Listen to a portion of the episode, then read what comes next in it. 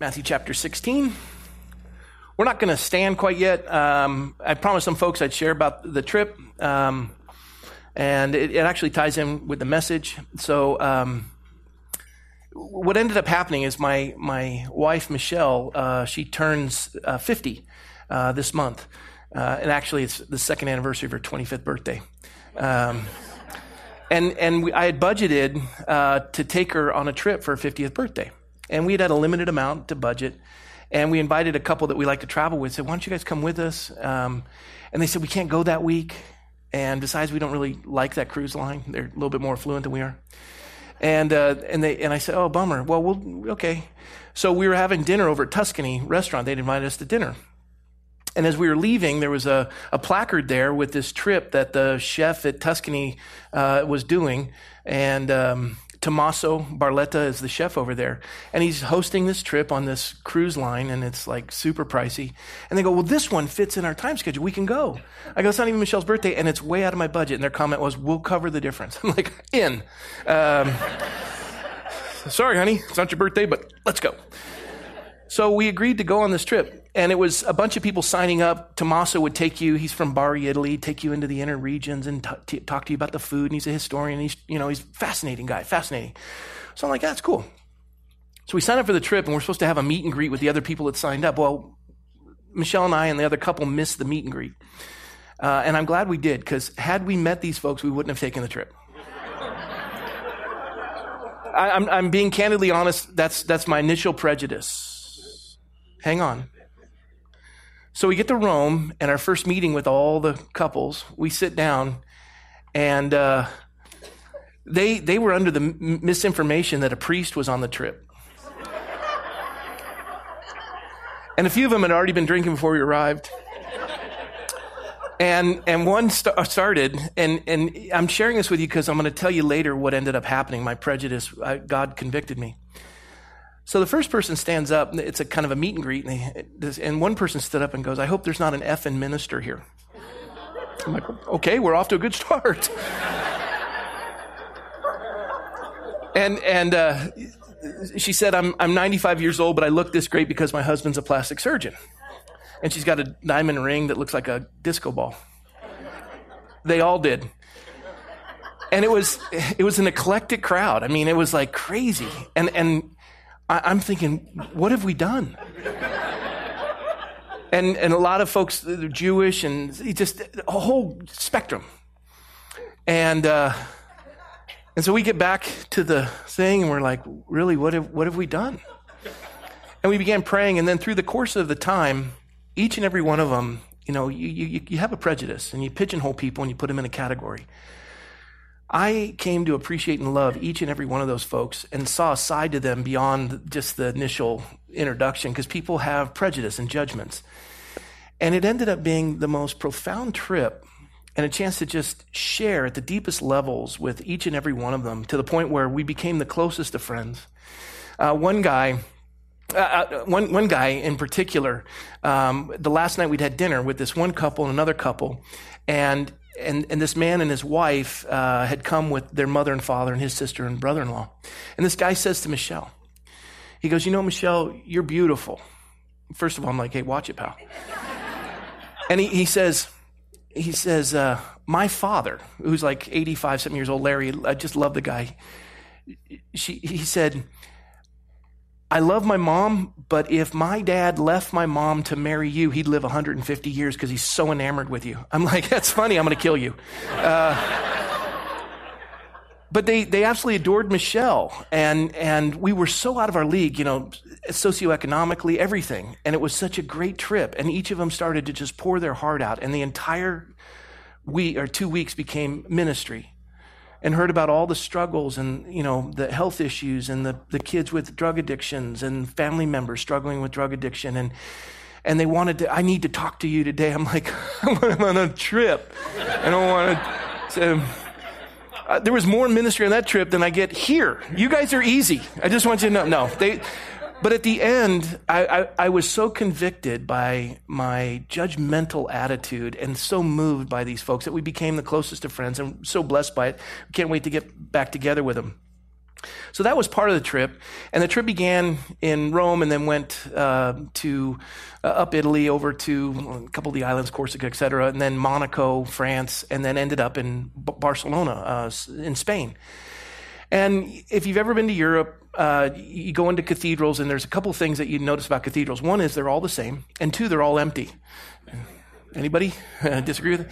And they're not all the same. I'm not dismissing the amazing artwork, but you walk in, it's kind of like, ah, ah, ah, ah, ah, ah. It's like, ah, ah.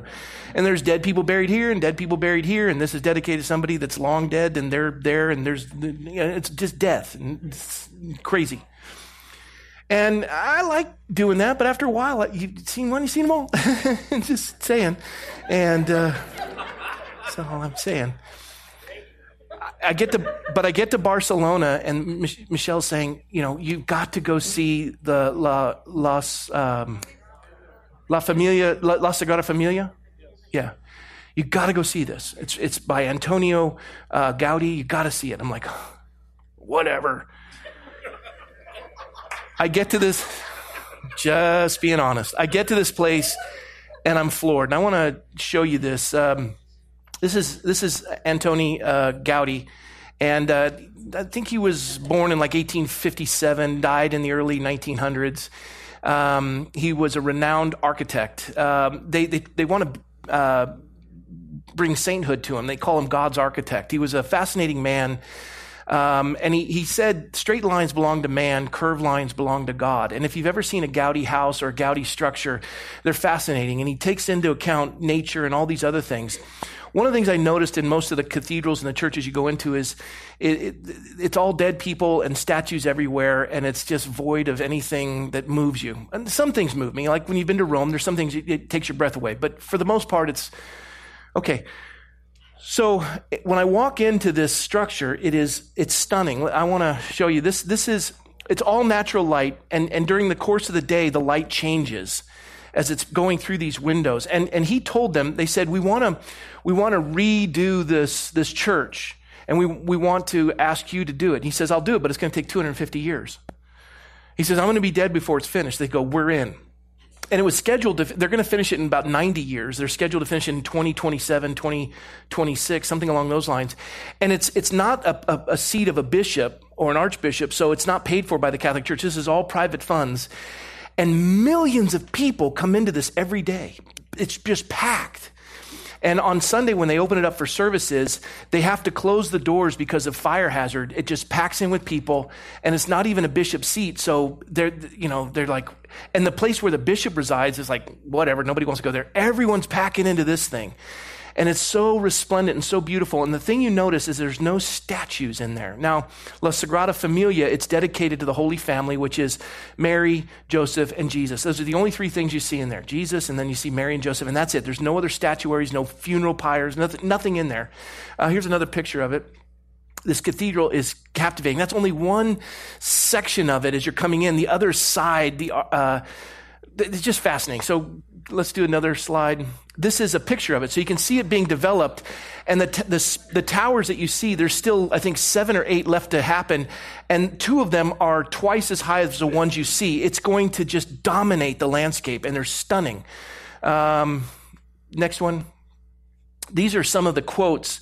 And he was a, he was a very devout man. He loved the Lord. He said, Orig- originality consists in returning to the origin.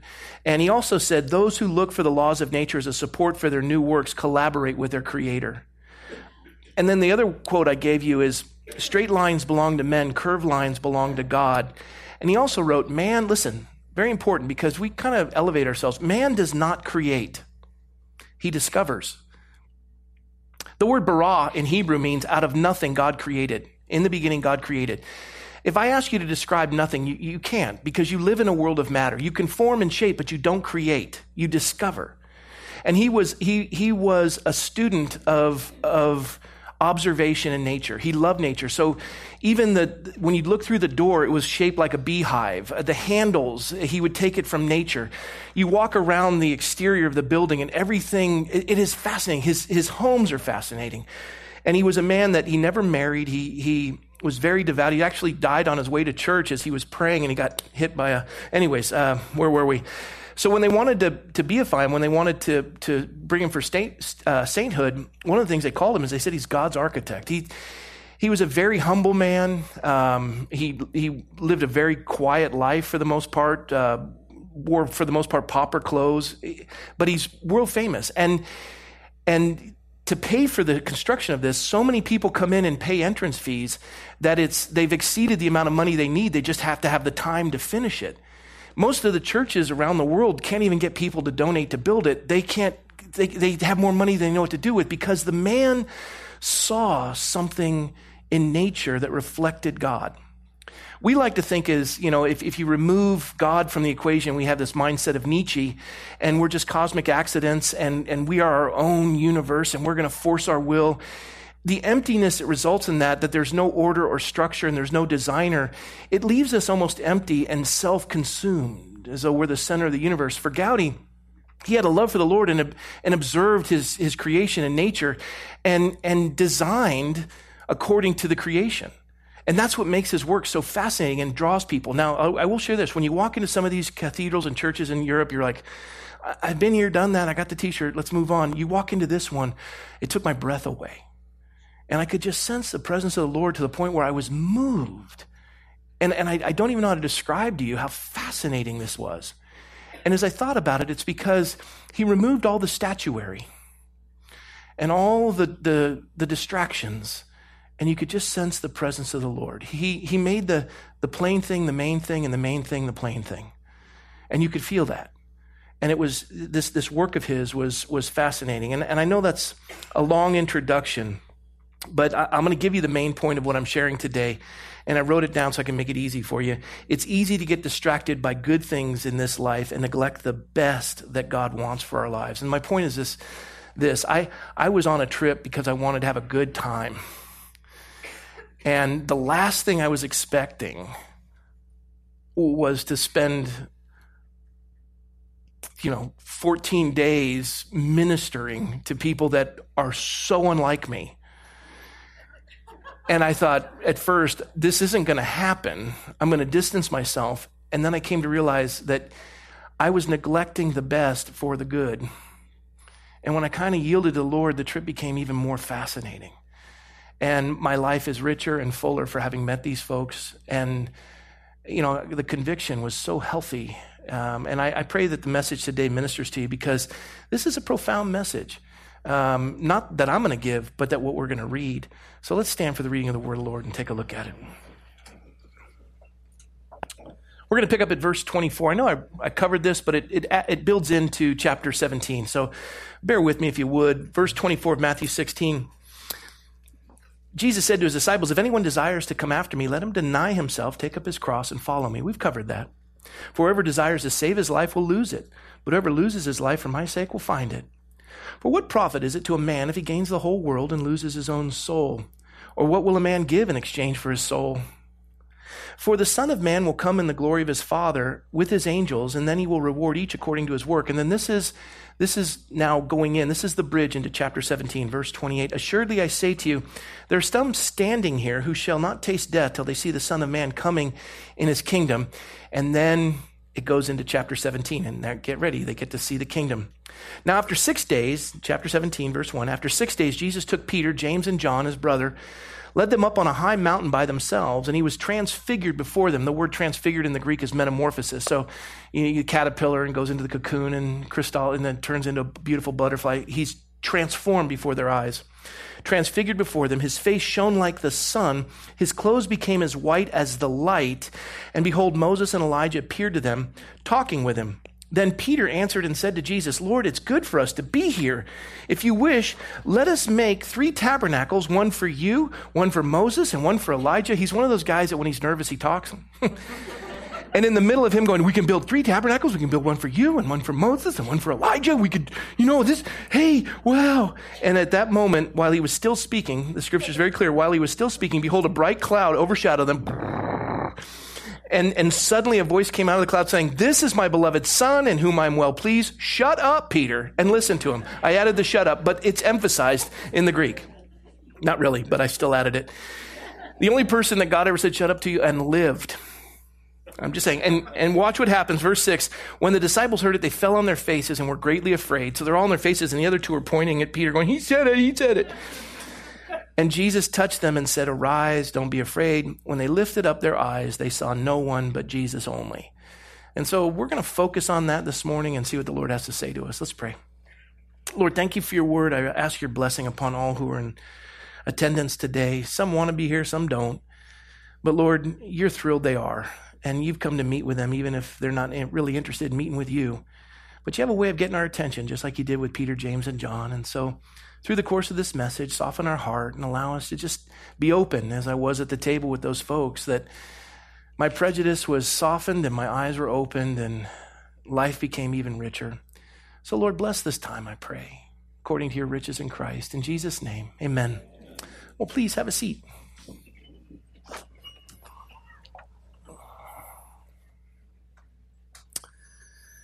So God got my attention uh, at that dinner table that night, and and it was fascinating to see how it all came together, and we ended up just having a, a, a just an abiding friendship with each and every one of them. Every one of them we had a love for. It was fascinating.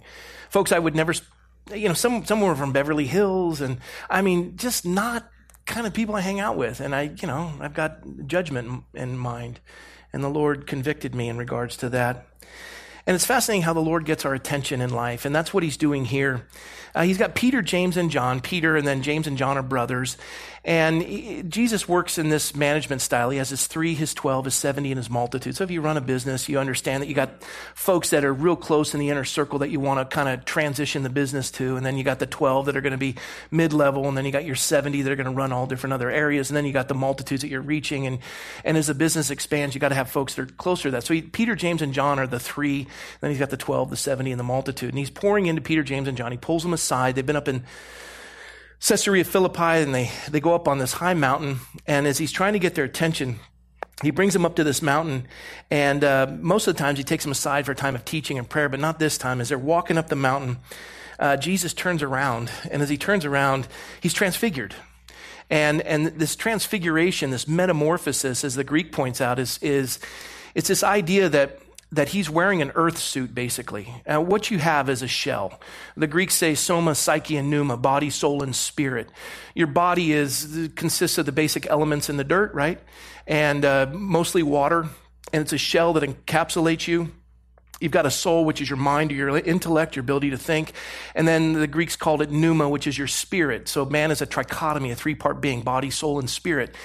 And and and here, this idea of who we are and the identity of who we are comes together. Well, for Christ, he's God. So this is a picture of his deity. Now, he's he's walking in humanity. He's tempted in all ways. He's he's he's in flesh. God, you know, Emmanuel, God with us. God became flesh and dwelt with man. He tabernacled with man. So he's in his flesh. And all of a sudden, he allows what's in him to radiate out of him. And all of a sudden,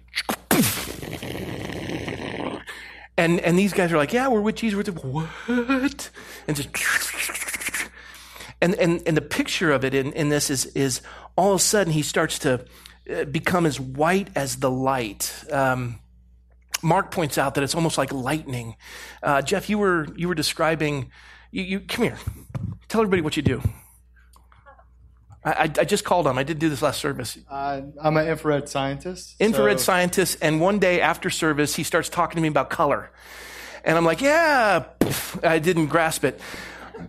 But one of the most fascinating things, and I want you to cover this, tell us what white is in the color spectrum. So white light is when we reflect all light, the truth, everything through us. Light does three things: absorb, transmit, or reflect. If we can reflect all white light, then it turns like snow. So it's purity. And if you transmit whatever you absorb, one thing about absorption, if you absorb everything, you become black. So if you only absorb and you never transmit his word, if you never reflect his word, then you'll just become black inside. So it's purity of white. And you also said that white is all the colors? All the colors mixed. So, so you have to sit at a table with people who aren't like you. Right? Right. Yeah. Share some more. Is the, anyone the fascinated greatest, by this? The greatest part about light is that even in science, we don't even actually know how it transmits, right? We either think it's a particle or a wave. We don't know how it transmits. We don't know how it's started. But the great thing about radiation is it actually comes from one source. So whatever you see is what is reflected. So if you see red, it's what reflected back to your eyes. We don't transmit that. We don't absorb that. We don't start that. So the greatest thing about him radiating is actually he's producing it. So when the scripture says, thank you, let's thank him for that. In the book of Revelation, it says that they don't need any light because the Lamb of God is the source of light. We reflect. We're like the moon. He's the sun. Would that be a good description? And and we reflect that. So what's in you reflects out of you in that sense.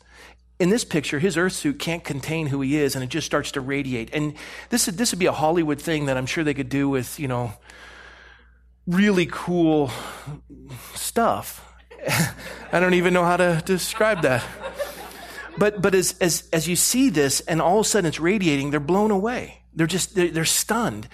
And and Peter's reaction, if you've ever met anyone like this, they just tend to babble when they're nervous. Oh, oh, well, we could build three tabernacles. And they just start saying stuff that's just stupid. And Peter, bless his heart, I totally relate to him. He just starts saying, we could we could build three tents, and one for you, and one for you, and we could build you a tent.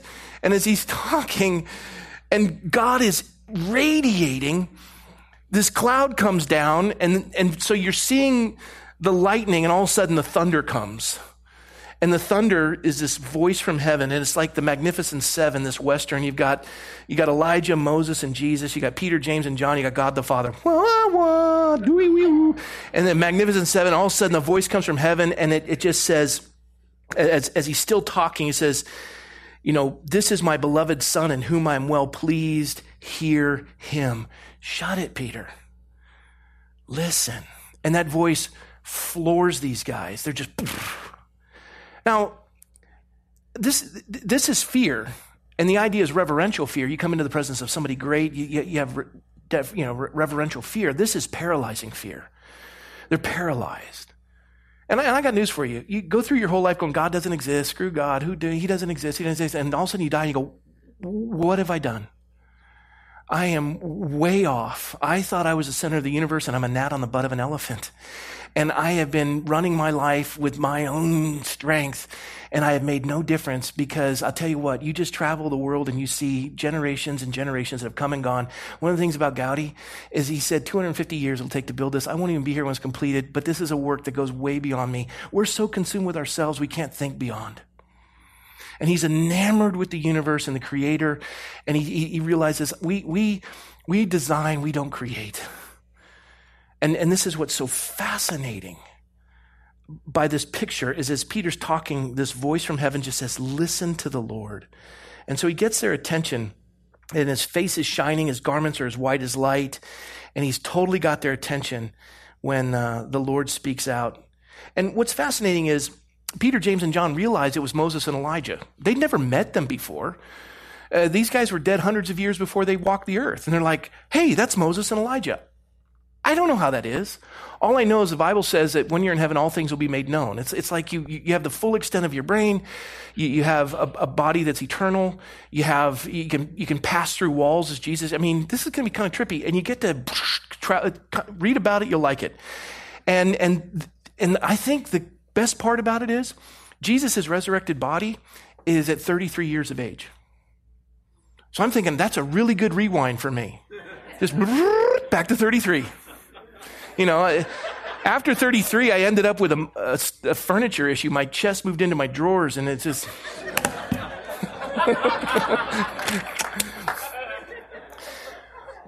But you get this rewind, and they immediately know it's it's Elijah and Moses. All things are made known. I, it's going to be like a reunion. You're going to go, hey, you, wow, you know, Chuck Spurgeon, what's up, bro? Hey, and, and you start, hey, John Calvin, John Knox, right? Maybe not. I'm excited about heaven. Some of you look like you're little. I'm going to see my mom. I'm going to see my dad. I'm I'm excited about this. And and and as, as you're going through this, they recognize it's him, how, not sure, and they're understandably excited about the whole picture. And and Peter begins to mumble that, that we can build this, and then that voice comes from heaven, and all of a sudden the excitement turns to just absolute fear. And at that moment with this fear, it says um, they fell on their faces, they were greatly afraid, but Jesus came and touched them and said, arise, don't be afraid. And when they lifted up their eyes, they saw nobody but Jesus. And there's there's three things in the passage that I want to just briefly cover this morning. The first one in the passage is that uh, God wanted, obviously, to get Peter, James, and John's attention. And you can imagine this dramatic experience. He got their attention. I just, I want to stop for a minute. God wants your attention. I mean, we, we look at life and we're so, we have A D D. We're enamored with everything, baubles and trinkets and, oh, hey, there's a squirrel. And you just, it, and, and God has interesting ways of getting our attention. Why are you doing this to me? So we, we think he's getting our attention when it, all hell breaks loose, right? And oftentimes in my life, I'm watching things implode in front of me. I'm like, okay, what, what am I missing here? And, and he, he speaks loudly in pain and in trials. And he's saying, are you tired yet of running things your own way? I mean, you're laying awake at night. You've got, there aren't any pills to get you, you know, you can take some to get you to sleep and some to wake you up. And, you know, you can try to make yourself feel better and watch this and watch it. But the moment where all that kind of winds down, really? You doing okay? I'm here. I've been wanting to talk to you. I, I, I, I created you in my image. I want to have a relationship with you. I'm relational. How's that life going for you? I'm fine. I don't need you. I'm, I've got the world by the tail and I'm great. But what's your future? Are you going to build something that's going to, oh, I'm living for myself and I, you know, eat, drink and be merry. Tomorrow you'll die. I don't, you know, God doesn't exist. Who cares? And, and what's the byproduct of that? I'm sitting at a table with folks that, that they make more in interest than I'll make in my lifetime. Seriously. And they want my counsel. My counsel. They they don't know. I, I went to Fresno State. Now, granted, it's the Harvard of the San Joaquin Valley, but I went to Fresno State. And I didn't even do very well. I graduated. Barely. And they're wanting my counsel. They've bought and sold businesses. They they know how to run things, and they're still wanting my counsel. Why? And they enjoy my company. Why? Because you radiate. And you won't radiate unless Christ gets in you. You, you he won't radiate out of you. My brother said to me one time, he's nine years older than me, and, and he's he's always kind of like B M O C, and he's the guy, and and my dad would always, you know, hey, why can't you be like your brother? And it got a little annoying. Um And then all of a sudden, my brother, a couple of years ago, he was going through a couple of trials and some difficulty, and, and he would call me and we'd talk. And he said, he said to me, when did my little brother become so wise? And, you know, my flesh took over. Well, he's always been wise. I don't understand. What do you think? Just now recognizing the absolute.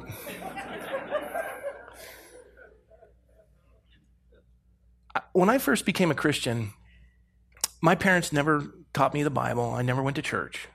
For those of you who've been raised in the church and walked away from it, and, and you know, you think you get it, you don't. I've, I've been in the world that you want to be a part of, and now I've come back to the world you left. And and as I as I just see the joy in this, and give it a fair shake. You've dismissed it because of something that went wrong, but the reality is, there's something powerful here. And and I remember I. I I didn't know where to start. I want to know about God. I didn't know where to start. And I, I came up with this idea, and I thought it was brilliant. Brilliant. Only to realize it had been discovered thousands of years before me by thousands, billions of people, and I'm, again, a gnat on the butt of an elephant. I saw thirty-one chapters of Proverbs, and I remember reading that wisdom comes, fear of the Lord is the beginning of wisdom, the book of Proverbs is part wisdom. I'm like, I want to be wise.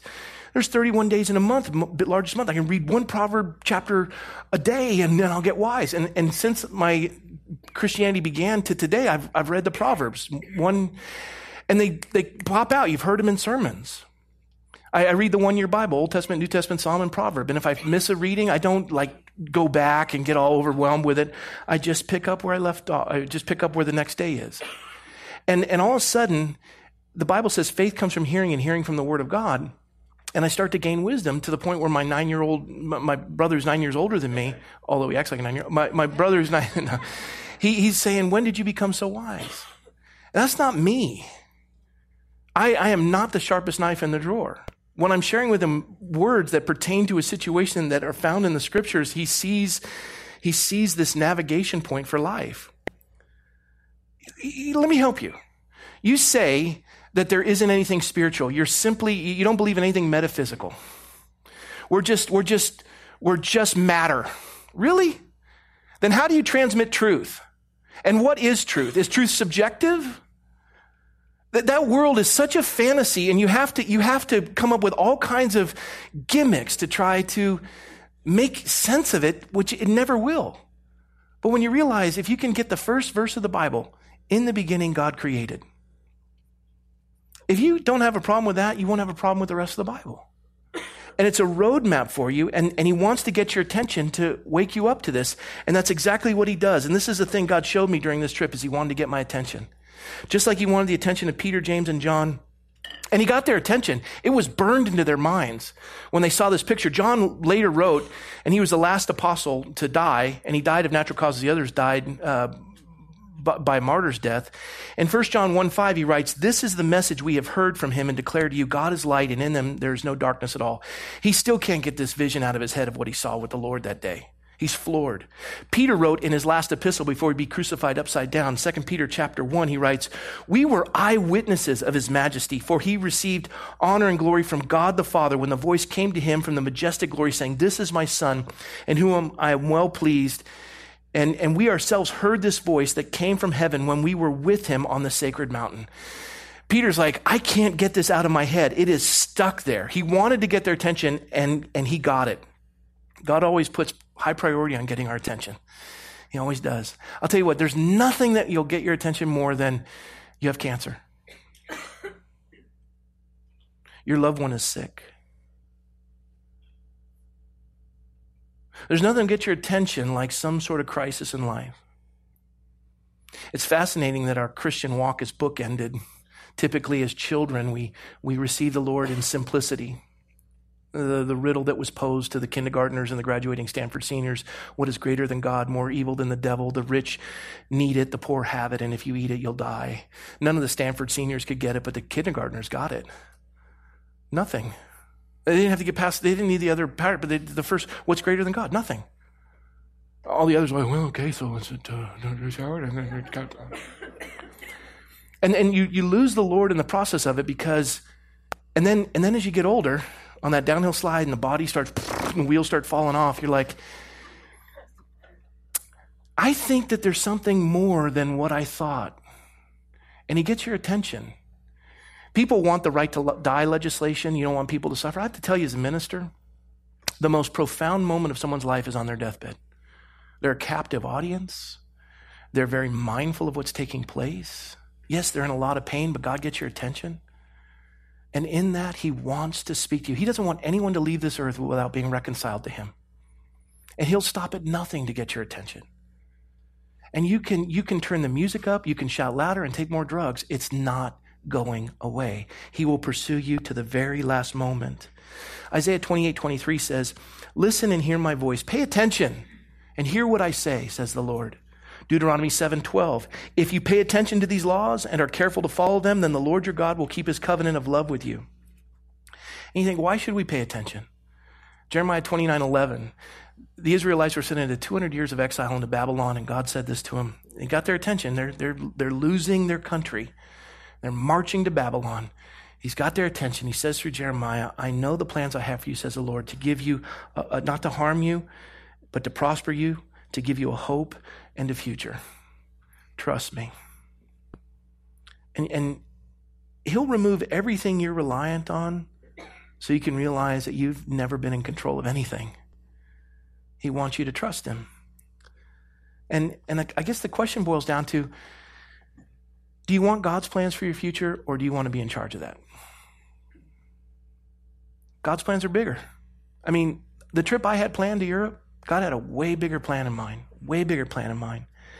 The second part of the message that God gave me when I was reading it just personally was that I saw the story of Jesus on the mountain in this picture, that it's possible to focus on the wrong things in life.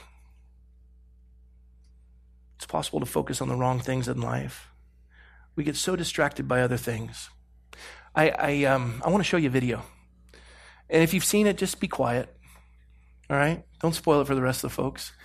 Um, you just check this out. Let's show it.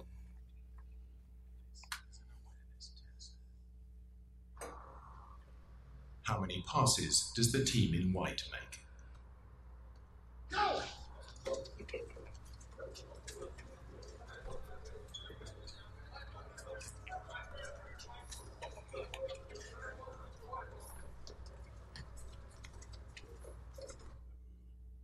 The answer is thirteen. But did you see the moonwalking bear?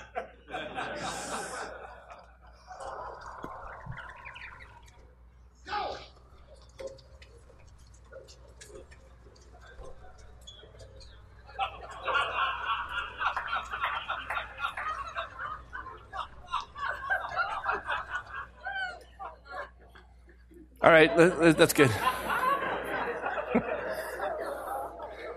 And if you doubt that, just you can go pull that up, the moonwalking bear, and you'll you'll see from the beginning it's that that, that bear's there. And I and I think oftentimes uh, it's possible it's possible to focus on the wrong things. And you know, Peter sees Elijah and Moses, and the first thing he says is, let's, let's build three tents. And, and as he says this, Lord, it's good for us to be here. If you wish, I'll put up three shelters, one for you, one for Moses, one for Elijah. And watch in the course of this, as as, as Peter starts babbling, um, Moses represents the law. Elijah represents, you know, Old Testament prophets. And, and Peter misunderstood the message of what God wanted him to see. He, he sees these three folks. He says, let's build some some tents for you. And, and, and what he's doing is he wants to put Jesus on the same level as Moses and Elijah. And when he's doing this, this cloud descends, and, and this is my son, listen to him. God just simply says this, and the cloud vanishes, and the only thing remaining is Jesus. Now, I have to tell you something. You got a lot of things that you're focused on that are good. You all have families, that's good, right? Amen? But if a man loves his mother and father more than me, he's not fit for the kingdom of God. You all have businesses, that's good. You have employment, that's good. You got a lot of things that are good, but they don't take the precedent over Jesus. We we lose focus and we don't see the things God wants us to see. Uh, let me ask you this, was Moses' face shining or Elijah's shining? Jesus was the one radiant. These guys didn't have anything going on. They missed the moonwalking bear. Peter's like, uh, thirteen, you know. We'll build three tents.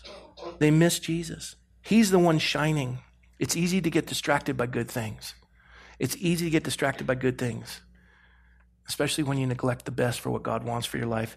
We read in the passage earlier in, in the first portion that what is it, what does it profit a man to gain the whole world yet lose his soul?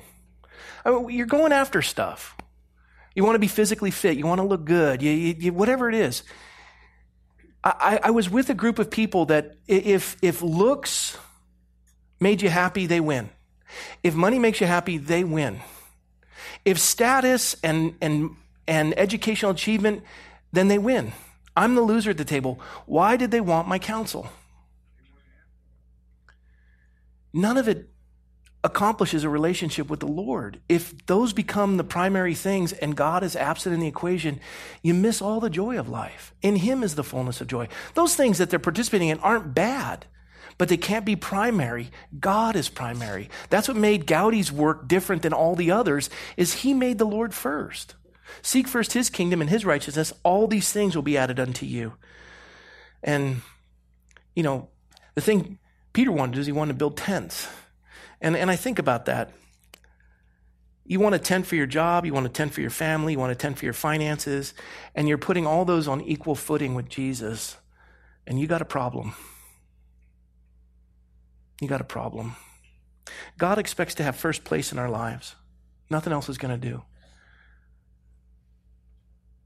So I, I guess we'll just conclude by saying, what, what do we learn from the passage? Uh, the first thing I told you is God wants to get our attention. He wants to bless us.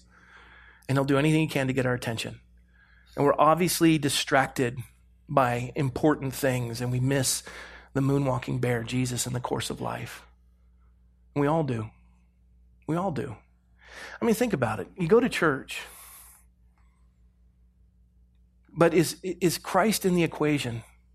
You're looking at every what everybody's wearing, the quality of the music you're listening to. Uh, do we have reservations for lunch?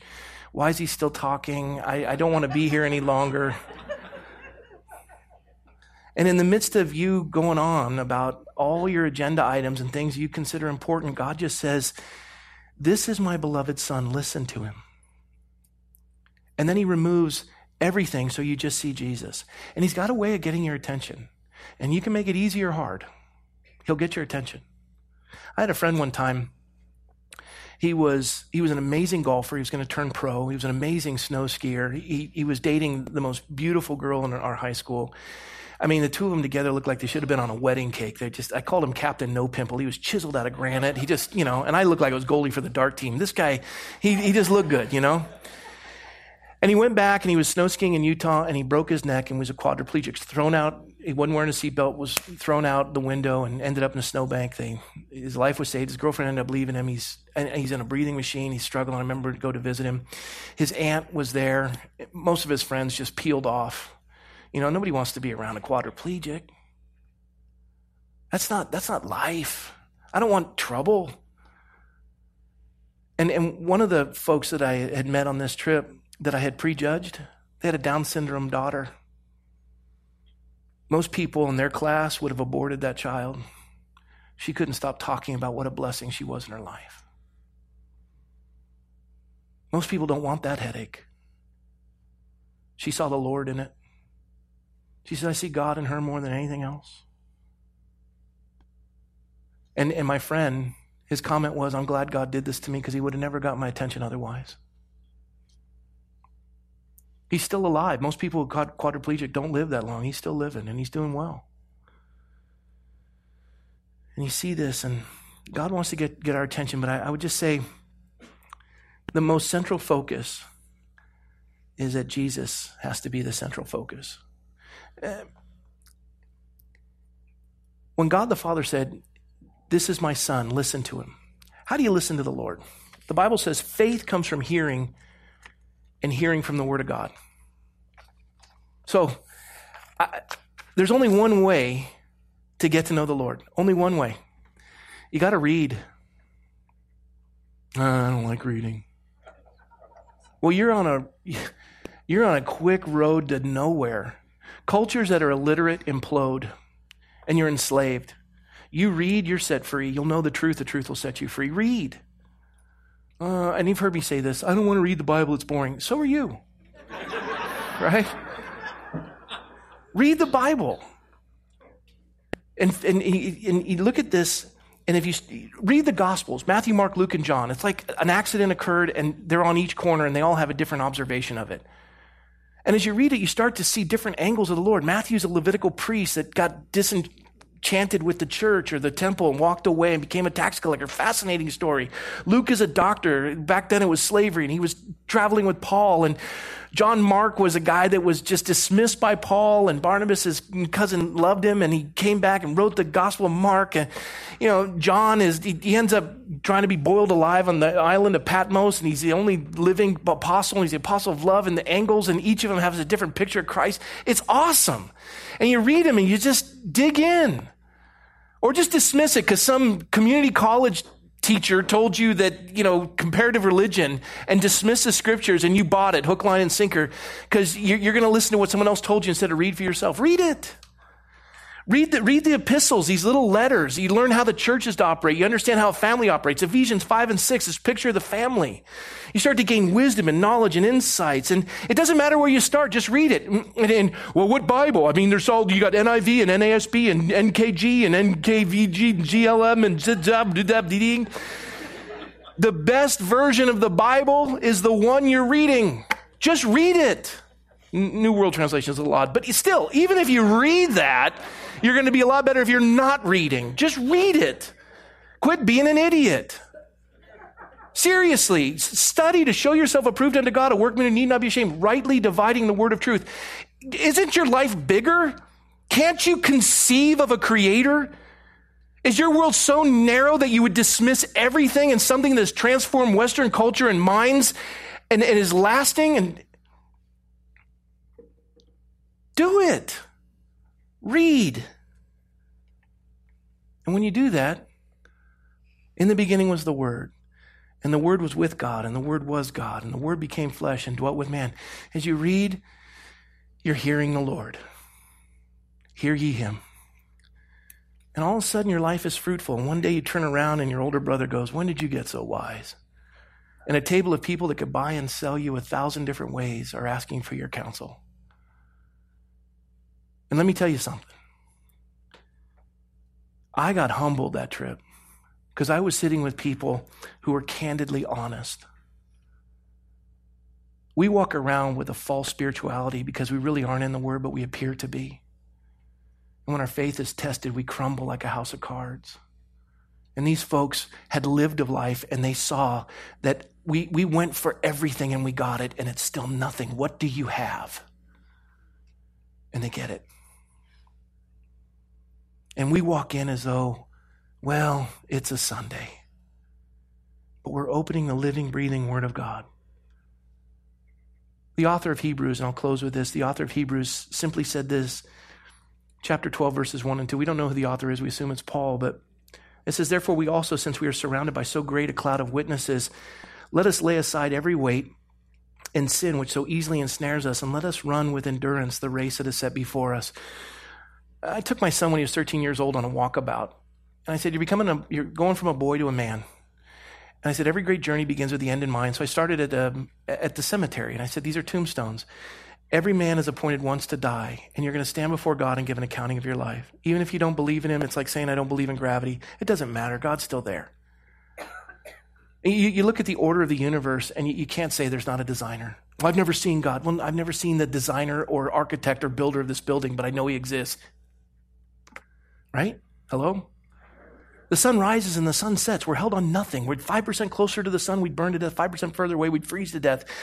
It's, it's a fascinating picture. The intricacies of the human cell, the single cell, and look at a baby being born and you're going to dismiss that? The Bible says, a fool says there is no God. And it's very convenient to say there's no God because you don't have to obey anything.